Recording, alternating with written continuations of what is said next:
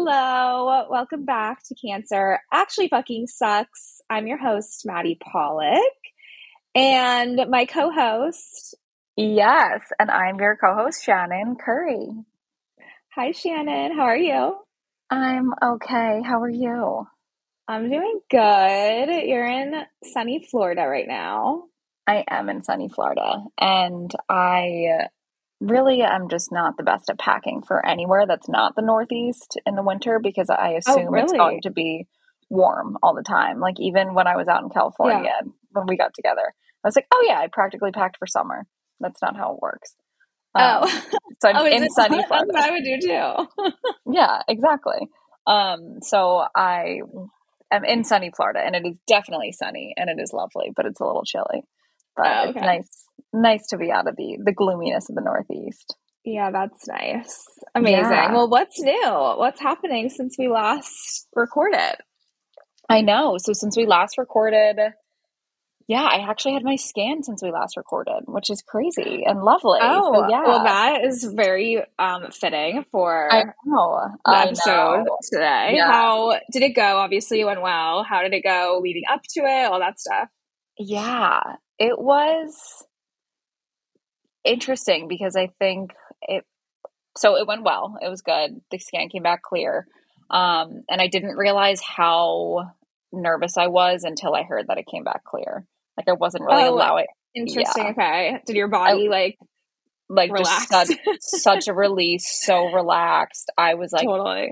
driving home from my appointment, like scream singing, like happily, like Yeah. crying, just like so, so, so happy. So it was one of those things where leading up to it, I definitely was anxious about it, but I didn't really allow Mhm. myself to sit in how scared I was.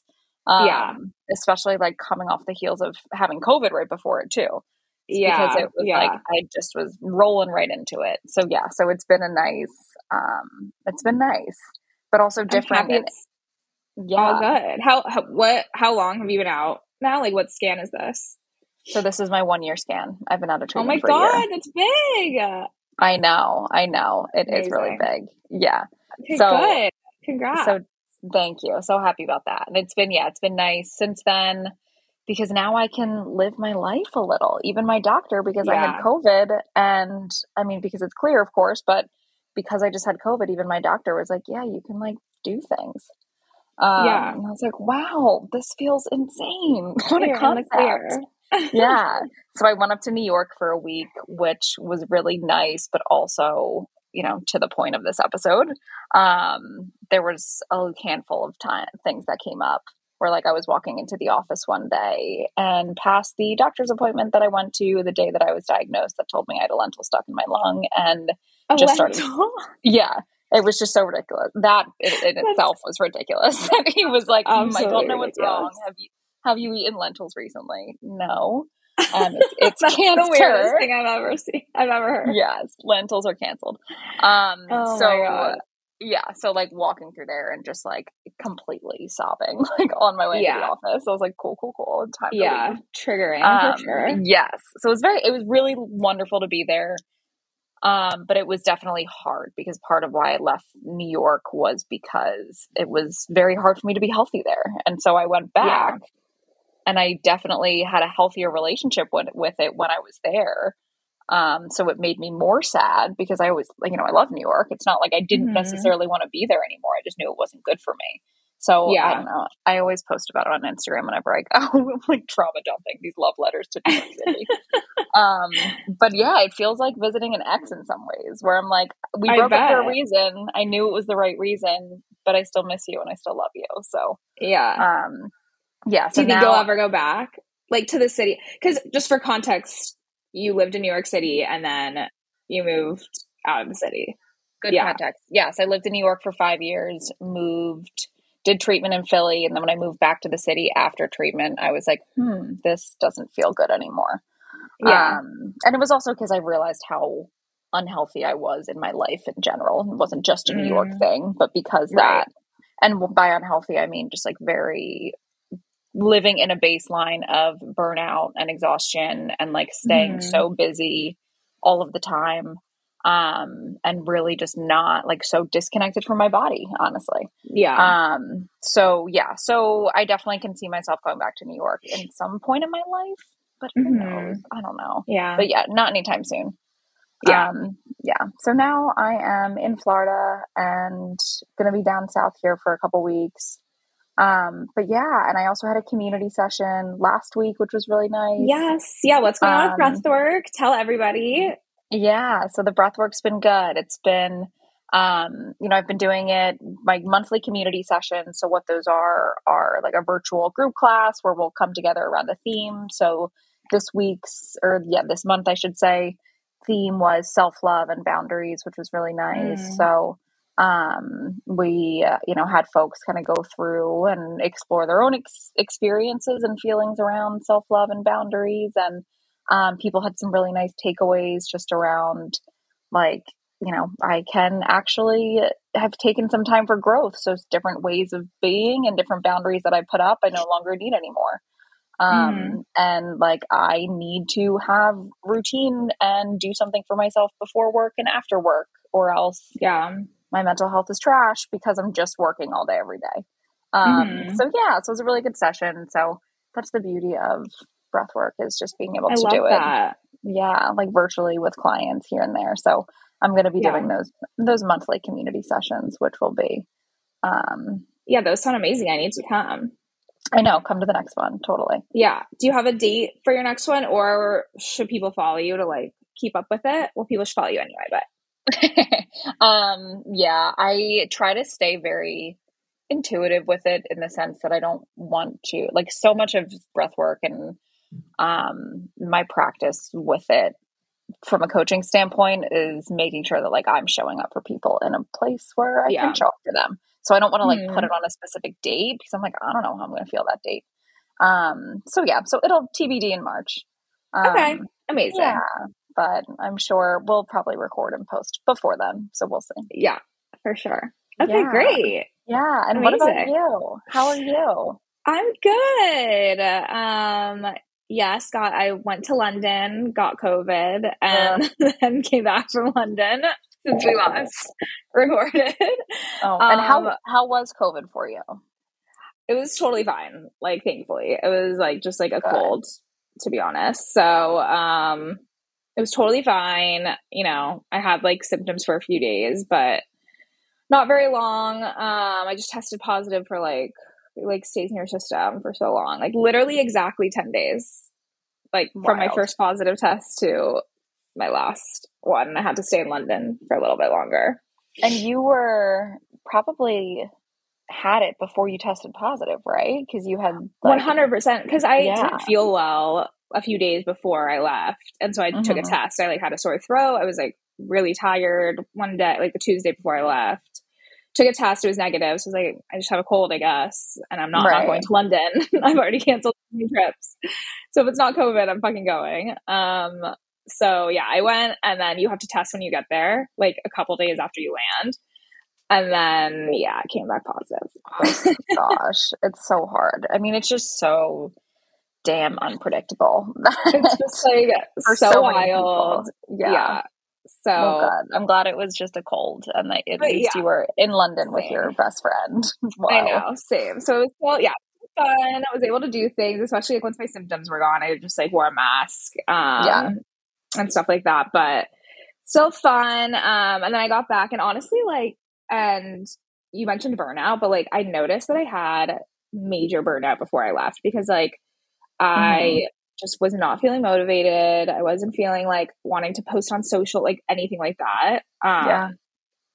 and just like could tell I wasn't like showing up as much on Mhm. calls. And then I took a whole week off, which I haven't done in years, like since at least before COVID.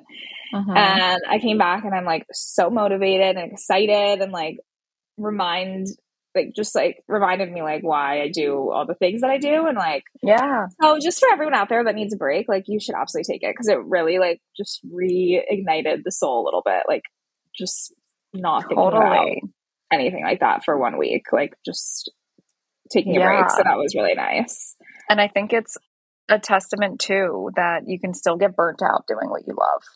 like so to- much of your yes exactly yeah, yeah. your work it's so now. true Mm-hmm. And so we think that we wouldn't burn out because we love what we're doing, and it's like, no, no, it's still, yeah, we still need time to just be like fully, fully disconnected and just like totally filling our own cups. I definitely feel like I'm in a place right now where I'm like, I need to fill my cup. like, I mean, yeah. you saw I'm like all over the place with like scheduling and different things, and I'm like, oh my gosh, I just need rest and I just need some time yeah. to like ground and recalibrate and then mm-hmm. refill because our batteries get very depleted very quickly. Yeah, and like it's so true.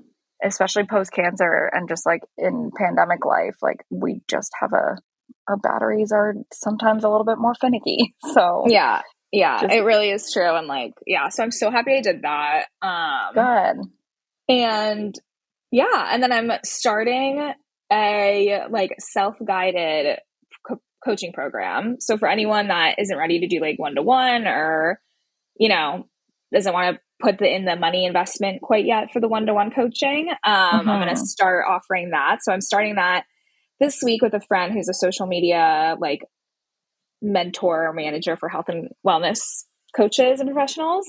Nice. And she's going to help me kind of like create the program um, and launch it and all that stuff. So I'm really excited about that. That's awesome. Um, and what is yeah. it? What is it like, do you know what it's going to look like yet in terms of like, will it be emails, giving recipes? No, I, like I check-ins, or is it just like full self-guided? Yeah, well, yeah, probably all of that. Um, for sure, like recipes and stuff. I think it'll probably be like maybe a five or six week program mm-hmm. where once a week it's like live. Um, oh, nice. And like people, and it's like just a video, you know, whether it's Zoom or whatever. So I'm figure out like how that works. I know she's like done that with a lot of clients, like help yeah. them kind of create it. So yeah, so like maybe weekly video calls and then like nice. a group where everyone can kind of chat and like answer questions or whatever. And then yeah, I, I feel like every week there'll be a handout of some sort, whether you know, and it's probably like recipes, meal plans, maybe some like workout stuff and then like all the mindfulness stuff that obviously I love. So yeah. Um so yeah, I'm excited about that. I've been wanting to do something like that for so long and I'm like I just I texted Chelsea as her name and I was like I need you to just hold me accountable to like do yeah, totally. Week.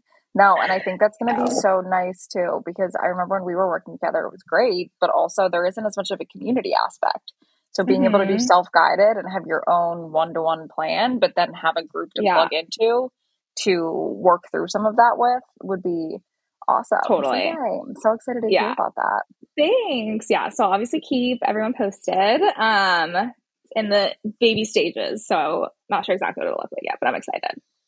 Yeah. Nice. Um, well our so we already recorded the episode that you're about to hear. So I am so excited about it. I loved it. Yes. um, me too. It, I'm so excited. So we had Jacqueline Martyr on, and she is a um, trauma informed psychotherapist. So, mm-hmm. Maddie, how do we know Jacqueline? So yeah, so I'm so excited. Jacqueline's amazing. You're all gonna love her. Um, I know I've known Jacqueline forever. Like I think since we were really little. She's like one of my. We have a mutual best friend. Um, nice. And yeah, so I've known Jacqueline through our friend Katie for forever. They're both therapists. Nice. And they're both just like incredible humans. Um, so I asked Katie, like, do you know any people in the therapist world that like specialize in trauma? Because mm-hmm. we want to have an episode about it. And she said Jacqueline, and it was perfect. Yeah. Yeah. Awesome. Yeah. No, Jacqueline's wonderful. And yeah, so much of why we wanted to do this episode was hearing from all of you. Um, it was an area, I mean, I think just comes up a lot. And I personally feel like I see a lot around like PTSD and just, you know, obviously trauma. So it's like, what is it? So I think this episode was yeah. wonderful because she, you'll see and you'll hear like really break it down. And I think it's heavy. So like, ha- know that going into it that we do not that we're necessarily getting into a lot of detail around you know the trauma explicitly that we went through but obviously mm-hmm. talking about trauma like i know even honestly just recording it what like there were some moments that I was like, I don't really know what to say because I'm kind of sitting here thinking and feeling like processing what it I, yourself. Yeah, processing it myself. Yeah, so I definitely will like that's our, our trigger warning here. Um, but it was hopeful and it was helpful because she goes into specific ways and methods around how you can um you know kind of come back to your body because i think you know Yeah. spoiler spoiler if you will that is a lot of really what it comes down to is just reconnecting Yeah, it's true. with yourself and with your body so i know i've Yeah. been dealing with all sorts of um i'm going to try to stop calling it ptsd because i think that puts a label um yeah, I've been- yeah. I've been dealing with all sorts of triggers and trauma as we all do. Um, but yeah, so this was really Mhm. helpful for me, and I think it will continue to be. Yeah, it was. It's and I loved how she also so and you'll all hear she focuses a lot on like the nervous system and calming it down and all Mhm. that. And I I know for both of us, like we're both so Yeah. we both are very passionate about the mind body connection. Yeah, And this just like really explains it in like even like a more scientific and like in-depth way. And so yeah, I'm so excited for everyone to listen. I think it's like really informational and really helpful. And just like to know that like unfortunately that but also like you're not alone to feel this way because literally we all right. experience this. Like I've never met a cancer survivor that was just like, okay, done, beautiful. Like no, bye. Um, like moving on with my life, you know, without experiencing some sort of totally. thing after with like the trauma. So yes, Mhm. very excited.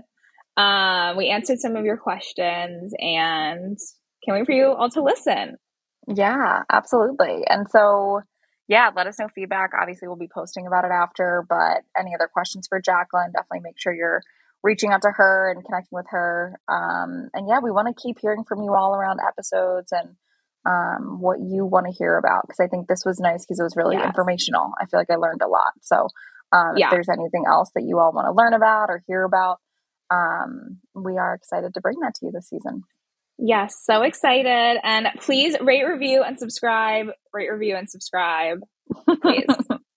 all of those things. we need all, of those things. So All of those um, yes, we would love for you all to do all that, show your support, and enjoy the episode. Yeah. Thanks, everybody. We will talk to you soon. But here is Jacqueline. Welcome back to Cancer Actually Fucking Sucks. We have Jacqueline here today. Hi, Jacqueline. Welcome. Hi, thank you. So happy to be here with you guys. We're so excited to have you. Um, okay, so just to start, can you give a little intro on yourself, what you specialize in, all that good stuff?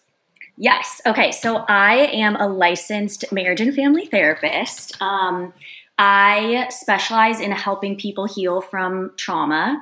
Um, and this can be anything from um, developmental trauma, so trauma spanning over like many years of um, Mhm. childhood development, um, or more single incident trauma, like a car accident, Mm. um, or something like that. And I use what's called EMDR therapy, um, which stands for eye movement desensitization reprocessing. I know that's a mouthful. Um, so I do that and then somatic experiencing therapy. And basically, Okay. these are both different trauma treatment modalities um, without getting too much into it, but they essentially both um, help he- people heal more kind of at the level of the nervous system Mm. um, because so many studies have shown that just traditional talk therapy is not effective really enough when it comes to treating and healing trauma because it's so much um, of an experience that takes root in the body right Mm. so these um, are different kind of trauma treatments that really go beyond um, just healing kind of like at the level of the mind or through intellectual understanding or insight all those things are really important but um, these are just other modalities that i use that kind of help heal more at a deeper level through the body so Amazing. really awesome yeah Wow. Um, and yeah, I want you to explain like what everything is because I think I don't know what either of those modalities are. But I'd love for you to like explain in layman's terms how trauma and like maybe more connected to like the cancer world of like this crazy like medical diagnosis, going through treatment, like how that affects maybe the physical body of like just the trauma, not even like the treatment. If- yeah I know that's a big question, but So no, yeah, yeah, yeah. Um, well, okay. let's start just by talking about what is trauma, right? So I would say trauma is anything, any experience we have, big or small, anything that bumps us out of our bodies and our nervous system's threshold of um, comfort and safety, right? Mm. So every human is built with this amazing um, survival um, survival part of the body, right? The nervous system. And the nervous system, every person kind of has a different, what's called window of tolerance of mm. what their nervous system is able to, you know, what, what distress or scary, painful experiences that that person, that that body and nervous system is able to tolerate, right? And so, mm-hmm. Whatever kind of bumps us really out of that window of tolerance is considered trauma. Mm. And does the window get bigger? Like, do people have different oh. size windows based on what they deal with as children, or like, or is it fixed? Yeah, no, that's that's a great question. That is so much where therapy can come in in helping um, to kind of expand people's window of tolerance tolerance in their nervous system and um, through post-traumatic growth right where you go through trauma or maybe several painful experiences in your life um, you're going to eventually you're going to build more and more resilience over time and therefore your window of tolerance is naturally going to be expanding. Yeah. Mm. Which is so fascinating.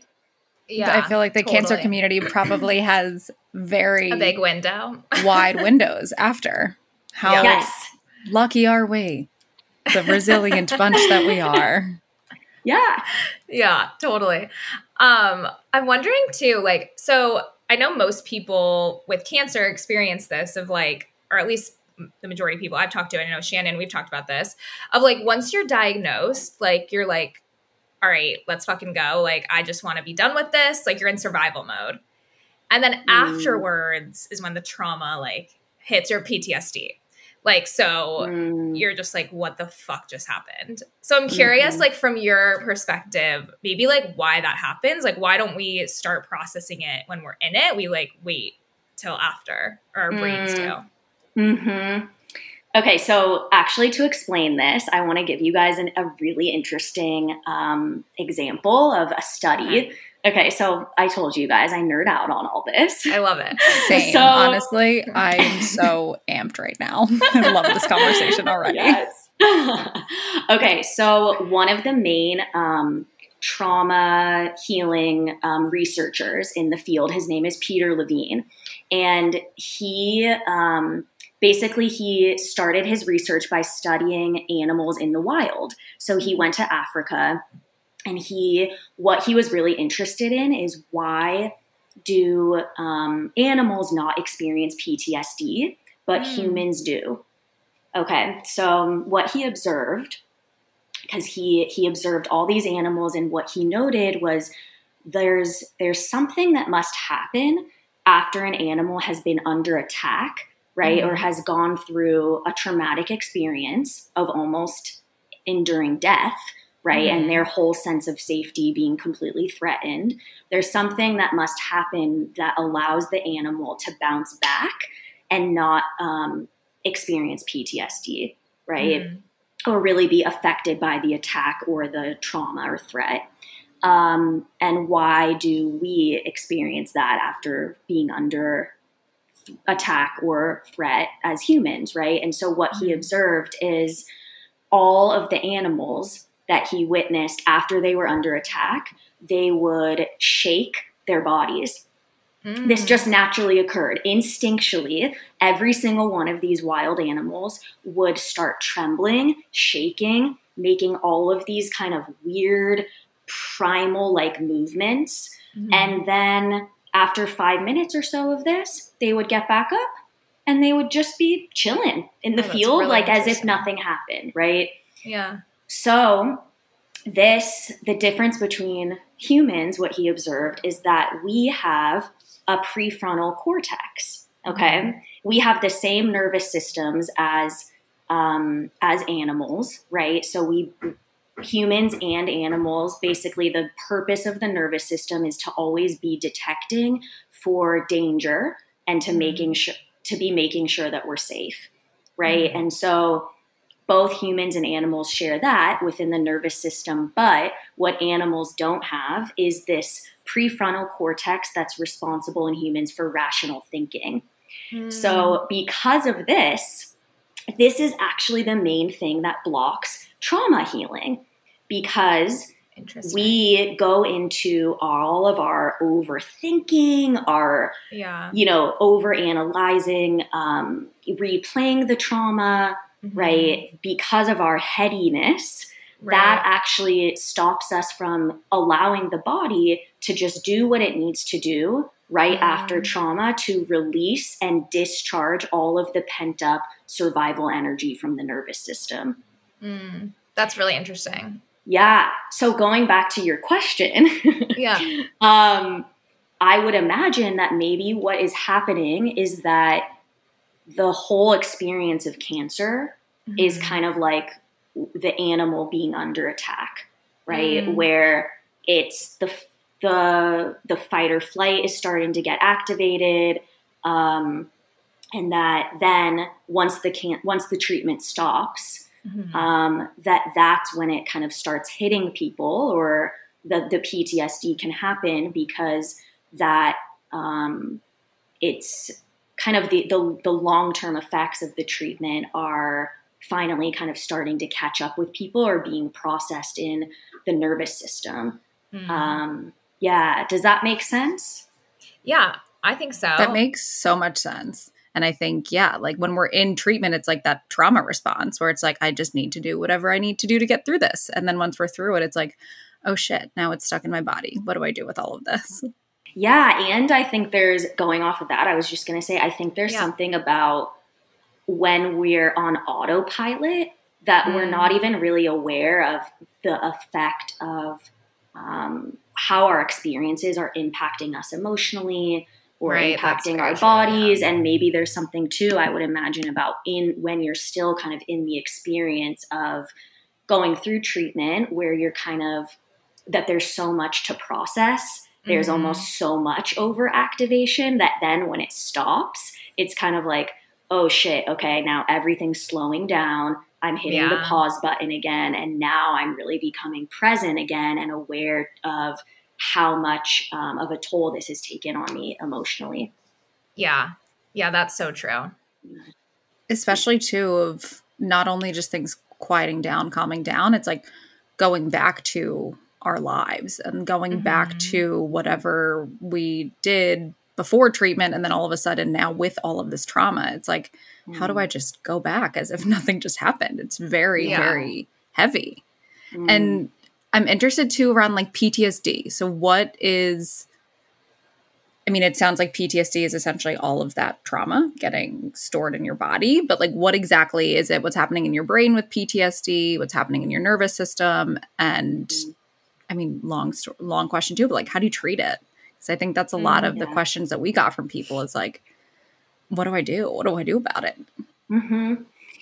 Okay, so basically, I would say PTSD is your body in a chronic state of stress and fear, mm-hmm. where your body has a new default mode as one of very high alert, right? So it's basically like the on button never goes off of mm-hmm. um, being in that survival state, right? Yeah. So I would say yeah, PTSD is where the body kind of gets stuck in that um, fight or flight nervous system hyper arousal state all the mm-hmm. time, um, where we can be easily triggered, right? Kind of be in that hyper vigilant state, always on guard, where the body is actually hasn't yet comprehended that the trauma has passed right? Yeah. The body thinks that with every trigger that it needs to stay in that survival state because it thinks that the tri- that the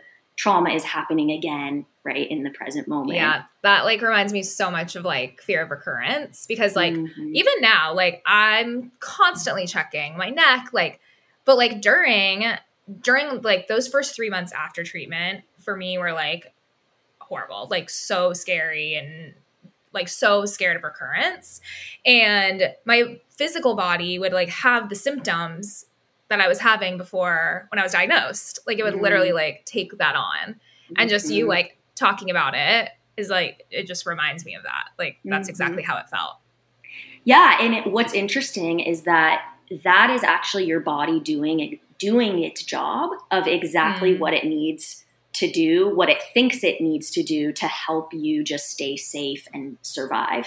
yeah Right, but it's I think what something I witness so much with my clients is that there's so much I think frustration and anger or maybe even Mhm. shame really go hand in hand with PTSD because it can really feel like we are powerless in a way of kind of like what like my body's hijacking me with Yeah. all of these all of a sudden my heart's racing or like what you're talking about maddie with the, the physical sensations all of a sudden i'm right back to feeling anxious like so that's again just the, the nervous system kind of still in that um, sympathetic nervous system Mhm. fight or flight state. Yeah. Having maybe not done um, enough of that releasing like you talked about shannon. Totally. Yeah no Yeah. releasing was being done that's that's for sure And it's so interesting too around how, from in my experience, how I react to everything else differently now. Or like before, I feel Mhm. like pre cancer, I would go into fight or flight over like an email. And I would go into fight or Mhm. flight over like little things. Granted, Mhm. anxiety is real. Um, but now it takes, I mean, and maybe it's because I'm in a constant state of fight or flight, but now it takes so much more for me to actually be like, okay, now I'm more concerned. Um, Yeah. Because, and again, I feel like it's like that window. My window is so much wider now. Um, yeah That's true. Yeah. One question, one question someone asked was, and maybe we kind of just covered it, but like, how do you know if you have PTSD?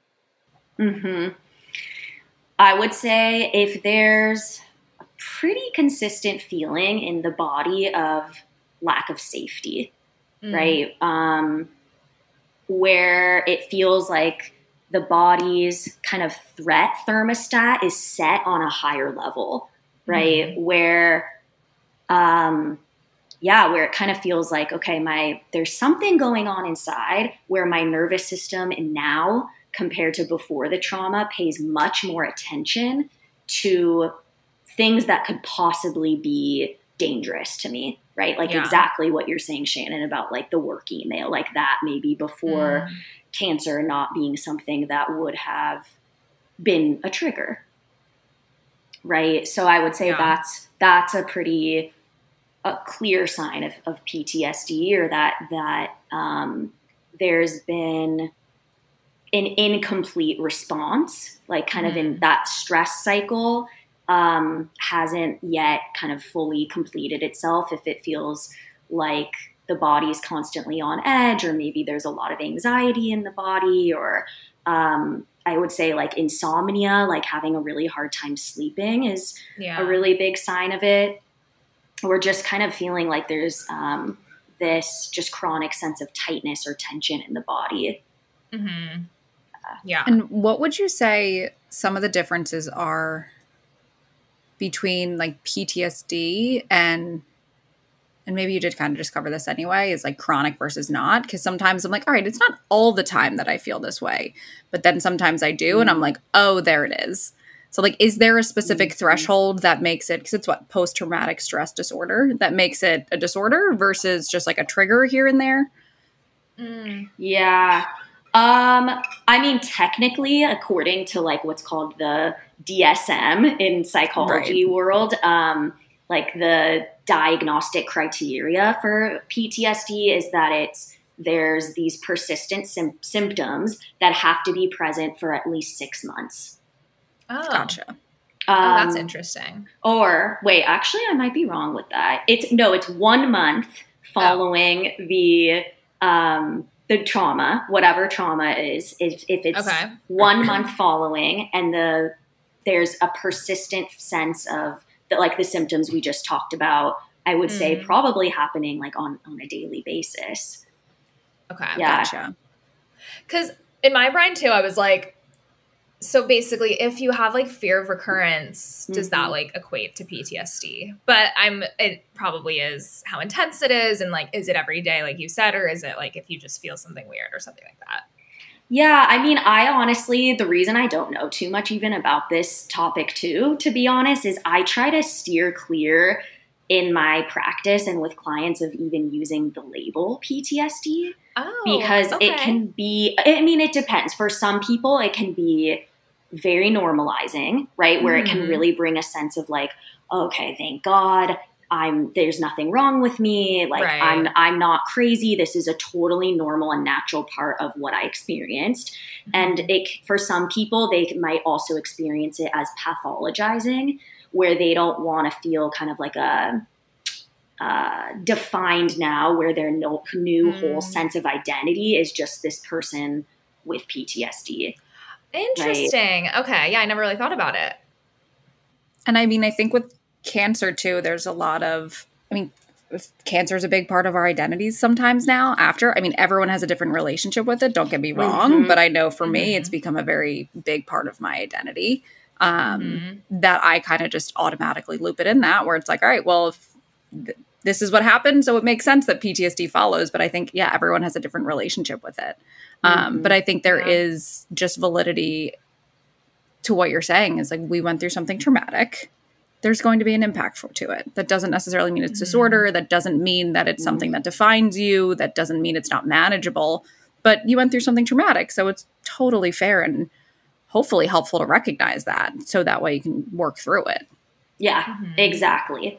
Yeah. And I I've worked with some people who experience triggers, you know, once a month or once once a week and it's um I think like what you're speaking to of like acute versus is it you know, if I experience triggers randomly every, every now and then, does that mean I have PTSD? I feel like it can also be um, so fluid in a way where it's kind of on Mhm. more like on a spectrum um, in terms of the healing process, right? Where it's Yeah. and it's so it's so not linear, right? Because Yeah, I know that totally. sometimes people can feel like, oh my god, okay, yes, I'm finally on the upswing. I really feel like I'm I'm not having any triggers, any PTSD symptoms anymore, and then all of a sudden, boom, I'm hit with um, a trigger again. And so I think Yeah. that's also why I try to steer clear of like having it all be really defined and fixed. Um, Right. because um, yeah i think that can sometimes just cause a sense of shame if people are feeling triggers again of like oh no here i'm back Right. i have i'm back to labeling myself as someone with Mhm. ptsd again versus ch- kind of just like okay i'm going to stay open to that this is really a journey of a lot of ups and downs and that even if i get triggered again it doesn't have to be looked at as oh i've really reverted or regressed Mhm. um, it's just a really natural part of the nervous system adjusting to you know life after this really distressing experience black and white thinking, like that level of this or that, and going to opposite ends of a spectrum, like that can be a trauma response too sometimes, right? mm-hmm. Because I feel like that's something that almost can make people feel better in some ways at times where it's like okay well this is where i'm at this is a safe place because it's either this or that where it's in my Mhm. opinion and my belief is life is very gray and it's very hard to navigate that gray but it is Yeah. really gray so i think Yeah. that's awesome that within your practice you try to steer away from that black and white thinking because i think Mhm. at the end of the day like you said it's not linear it's something that is just not to say it's not something we'll ever heal from and it's not something that will ever go away necessarily but it is something that is just it happened and we'll continue to work through it Mm-hmm. Yeah, I mean, I think it's hard because I think you inevitably, when you're experiencing such such distressful symptoms after trauma, you do want hope, right? To know, Mhm. like, okay, what is healing? Tell me, give me the roadmap, kind of like tell yeah. me what it's going to look like when I know I'm finally at that destination point totally. where it is yeah. black and white. You know what I mean? Mm-hmm. Where it's like, mm-hmm. okay, how do I know I finally healed? Right. Um, because I think we all want that relief of knowing even that that's possible to get there wherever there is. Totally. Right. Yeah. Yeah. Yeah. Like I felt like I remember one time I was in a like a I, I did a support group, like a young adult support group during treatment, and it was amazing. But I remember one girl, it was like right before I started my first um, chemo treatment, and one girl was had Hodgkin's as well, and she was done, and her hair was going back, and like it looked so cute and whatever, and she was like bawling, crying, like freaking out, and I was like, what is she doing? Like she just survived. Like I'm not gonna be like that after, and I was like, and then after it, I was like, oh fuck. like, and it was like that support group, everyone was survivors and it was like always up and down. Like everyone, some, one woman was out for eight years survivor. And like, mm-hmm. it just shows that it's so not linear and like we need to just be kinder to ourselves through this whole process because it's like gnarly and like wild. Totally. Yeah. And yeah. I think yeah. I realized over, which I think I mentioned in the last episode, like I think I was in a place towards the end of last year even that I was like I'm good. I got this. I've processed enough. I'm processing other things and then over the holidays when it was like such a COVID lockdown, it reminded me so much mm. of treatment. And I was like, oh no, mm. honey, you got a lot to process here. Um, and I think it's important to actually continue to just integrate it and integrate the different triggers and just really work through it versus thinking like, oh, we're done. Because I think it can be like, Totally. I mean, I think everything is so moment to moment. Even like a bad mm-hmm. mood doesn't need to be a bad day necessarily. It can just mm-hmm. be like a mm-hmm. bad hour, whatever it is. Um, mm-hmm.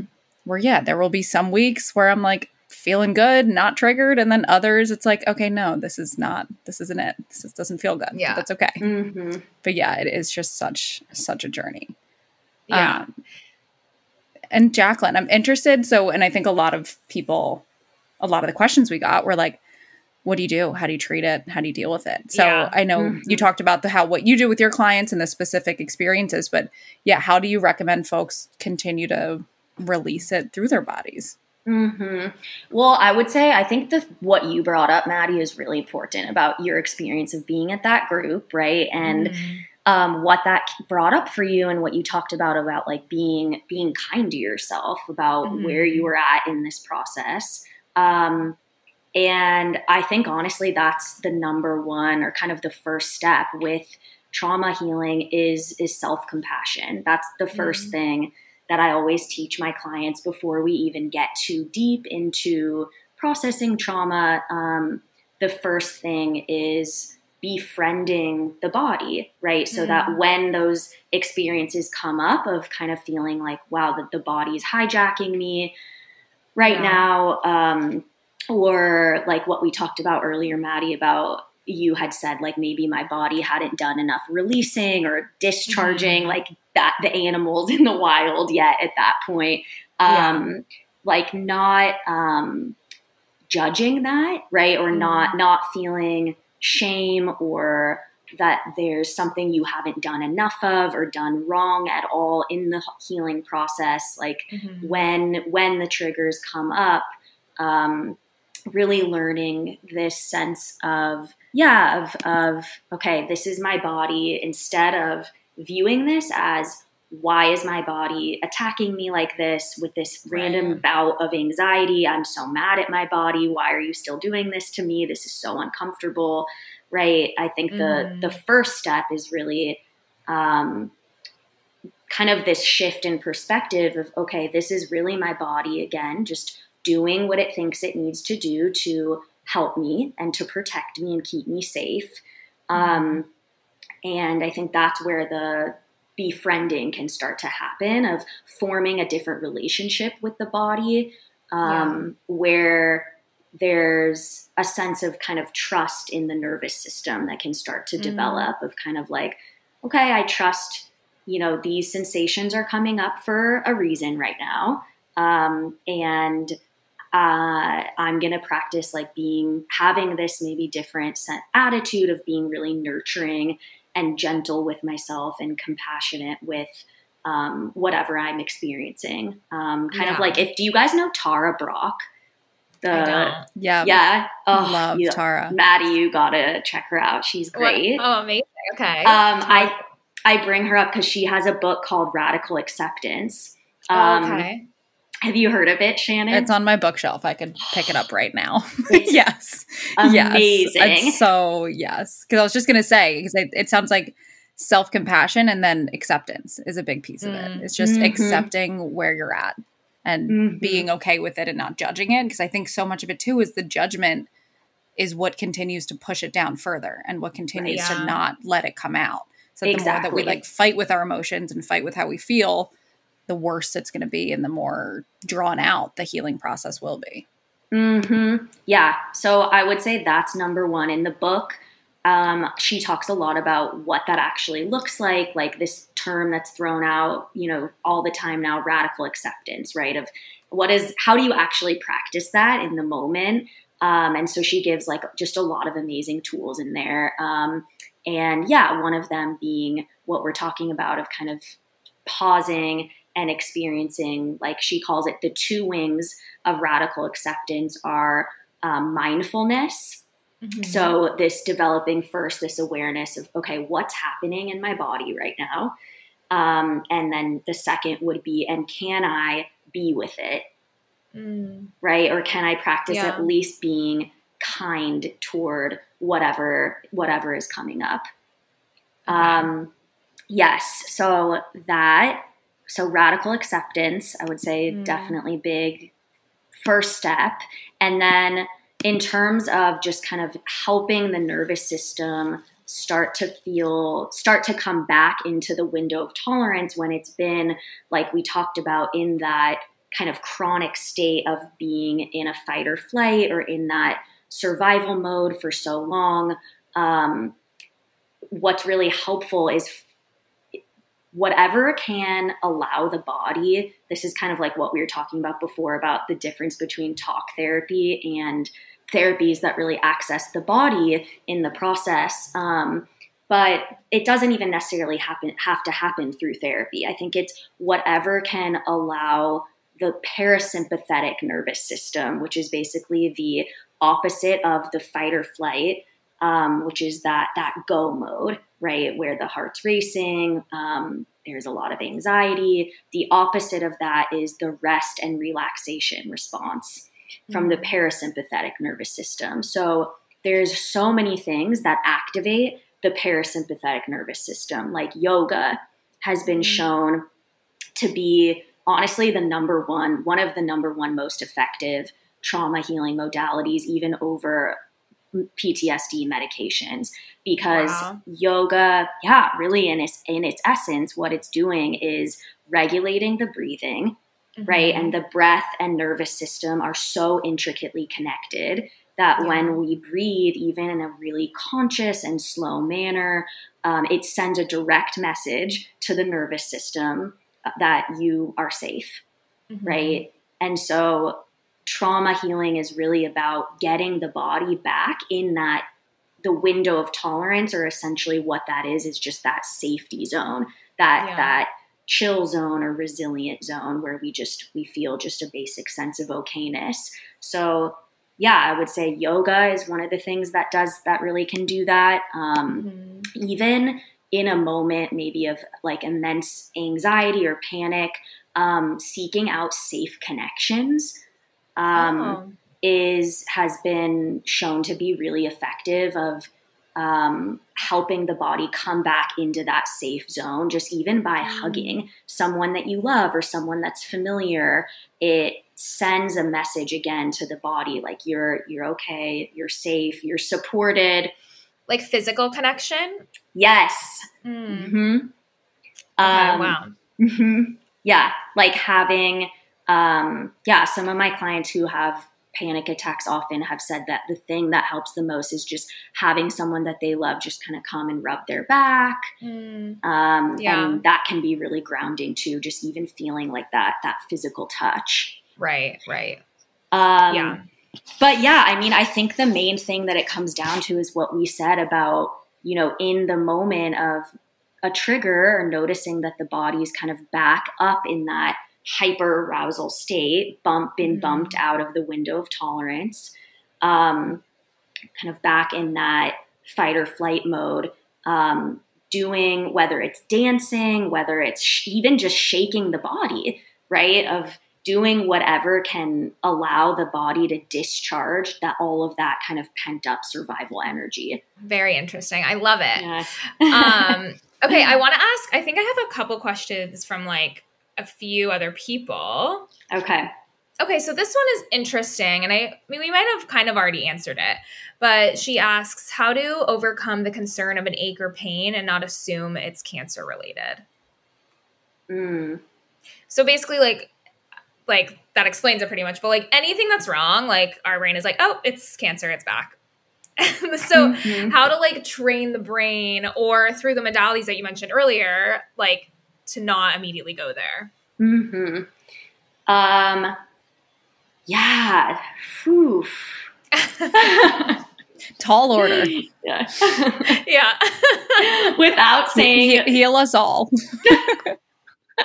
without saying I mean, I guess this is really where EMDR comes in, right? Because um, yeah. Can you explain what that? What yes. That is?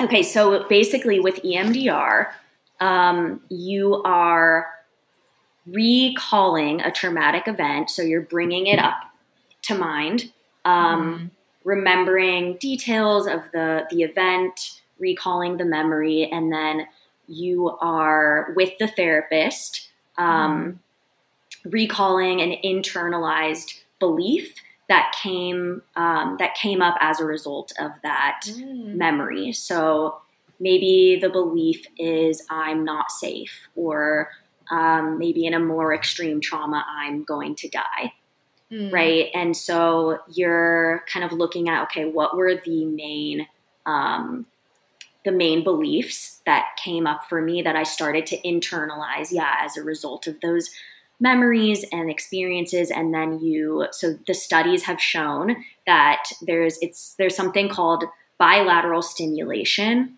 which is Mhm. basically where you when you engage the right and left side of the body um, it creates a calming effect for the brain it balances both hemispheres of the brain and also this this just helps kind of reprocess trauma in the sense that it can help put traumatic memories from semantic memory, which is short term memory, into back into long term memory so that when there's a trigger, like we talked about, the body doesn't straight go into thinking that it's happening again right in the present moment. Um, so, yeah, so this this treatment actually it's really cool it came about from this woman who had just experienced a trauma she was in the park and she was looking at squirrels going back and forth and she was moving her eyes back and forth and realized this is the first time since the trauma that I actually feel really calm. What's going on here? And so that's where the bilateral stimulation came about where in EMDR Oh, wow. you I have people follow my finger back and forth across the screen and that that so they're in moving their eyes back and forth while um, recalling the memory and then focusing on the belief that came from that memory they're um, they're reprocessing the trauma so that in a moment like um, feeling an ache or a pain that the brain's kind of go-to response is a different one like i am Mm. safe. Even though even though this reminds me of the trauma the brain doesn't isn't automatically kind of going to go into that trauma response belief Mhm. which is, i know is a very long-winded answer No, I think it deserves it though.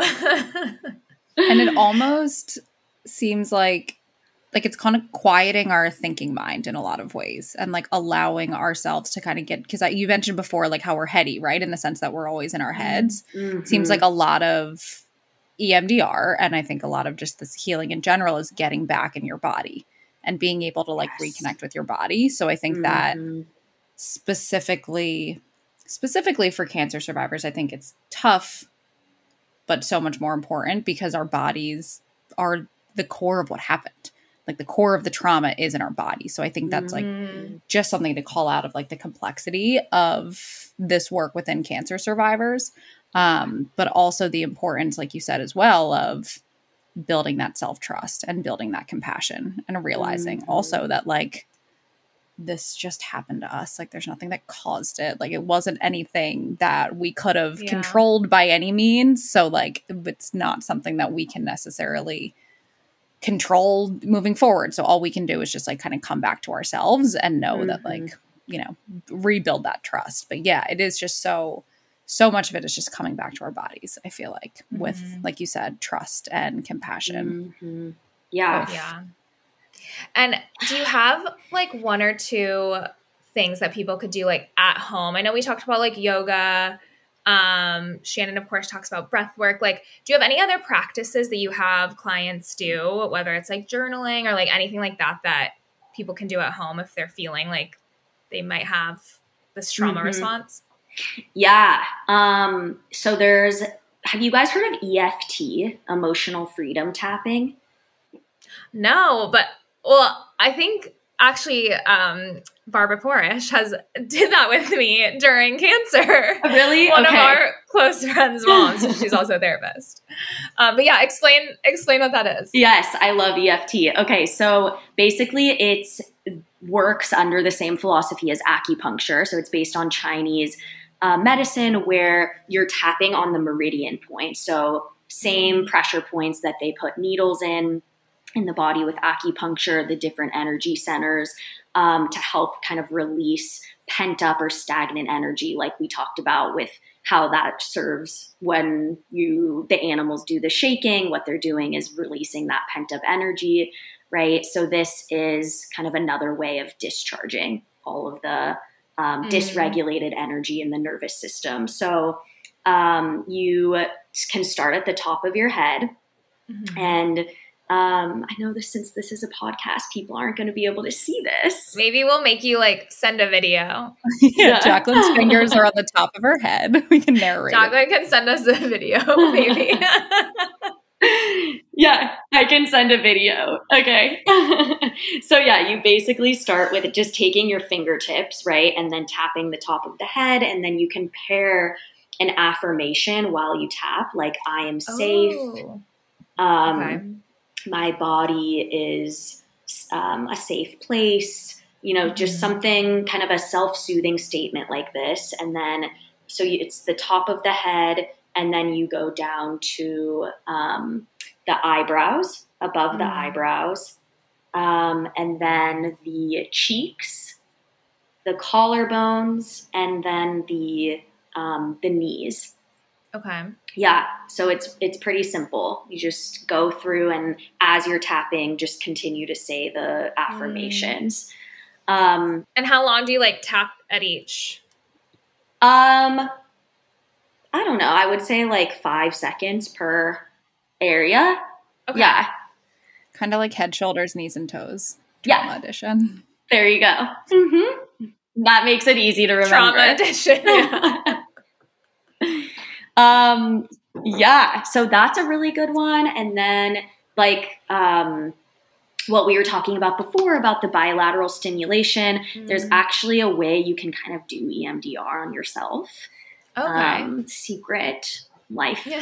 um A life mental hack. health hack yeah um where instead of doing the eye movement you're doing the bilateral stimulation through tapping this way on the shoulders Oh. so sometimes i'll have clients do this who like get um, their vision gets impaired or they just don't like the Mm. eye movements um, that they can do emdr this way yeah So Jacqueline is currently has her hands on her shoulders. Her arms are cro- her arms are crossed, and she is Oh, yeah, tapping her shoulders.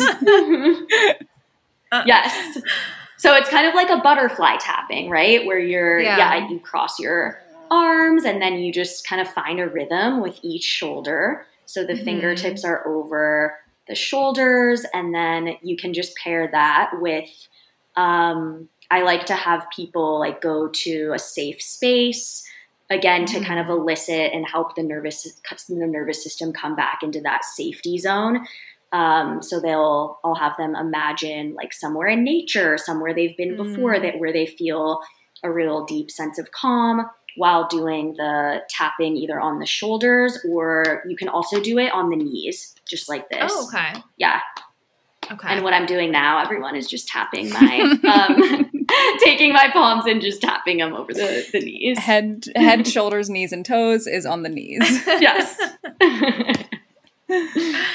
Amazing. Okay, those are great and so helpful. Okay, do we have any other questions, Shannon, from other Um, people?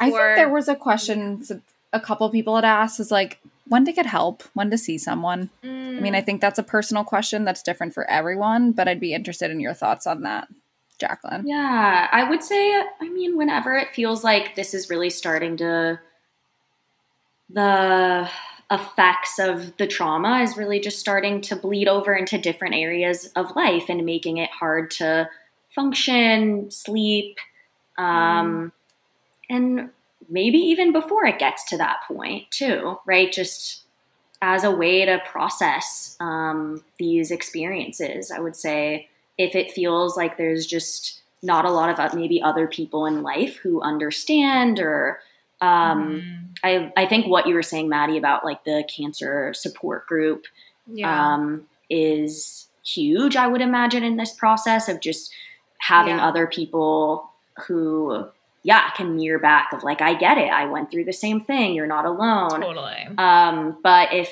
someone maybe doesn't have access to community or like those kinds of support systems, I think when to get help is just whenever, yeah, it's starting to feel like there's there's a lot of distress in Yeah. this, and Yeah.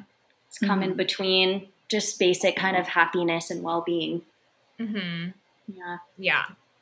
I think that's a great answer.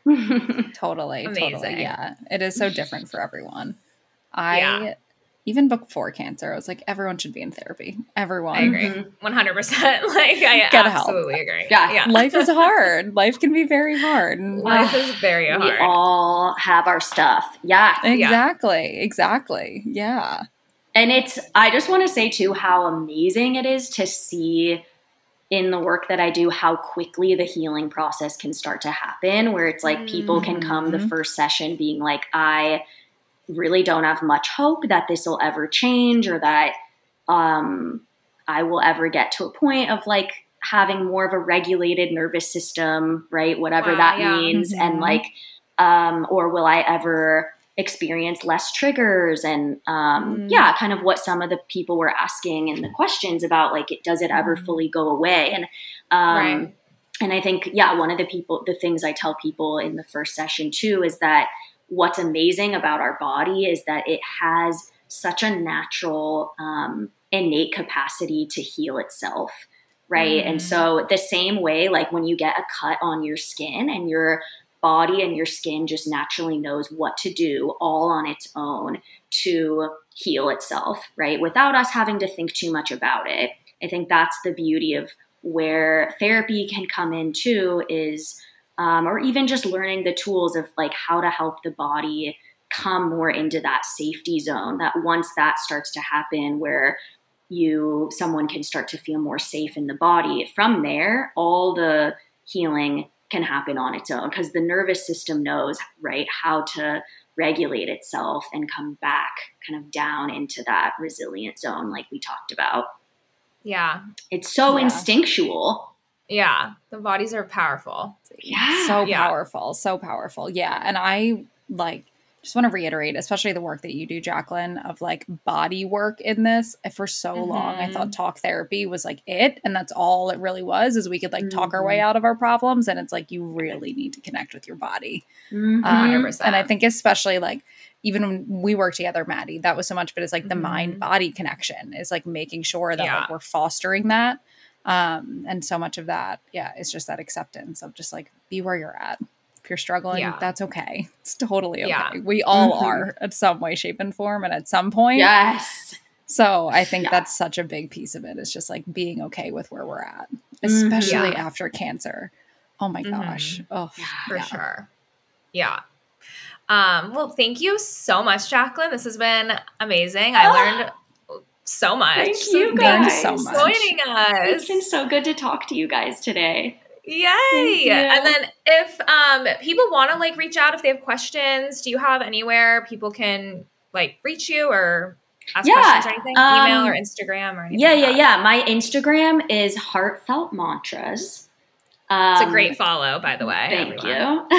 and then Love that. my website is just Jacqueline Martyr Counseling. So yeah, I'm totally Okay. happy if anyone wants to reach out, ask any questions. Always here for the support, y'all. Yeah. Perfect. Okay, great. And we'll put all of that in the episode notes too. So you Okay. can easily find it. Sounds good. Perfect. was Amazing. so well, thank wonderful. You, Thank it was you. great. Thank you guys. Talk to you soon. Talk to you soon. Bye. Okay, Bye. Bye.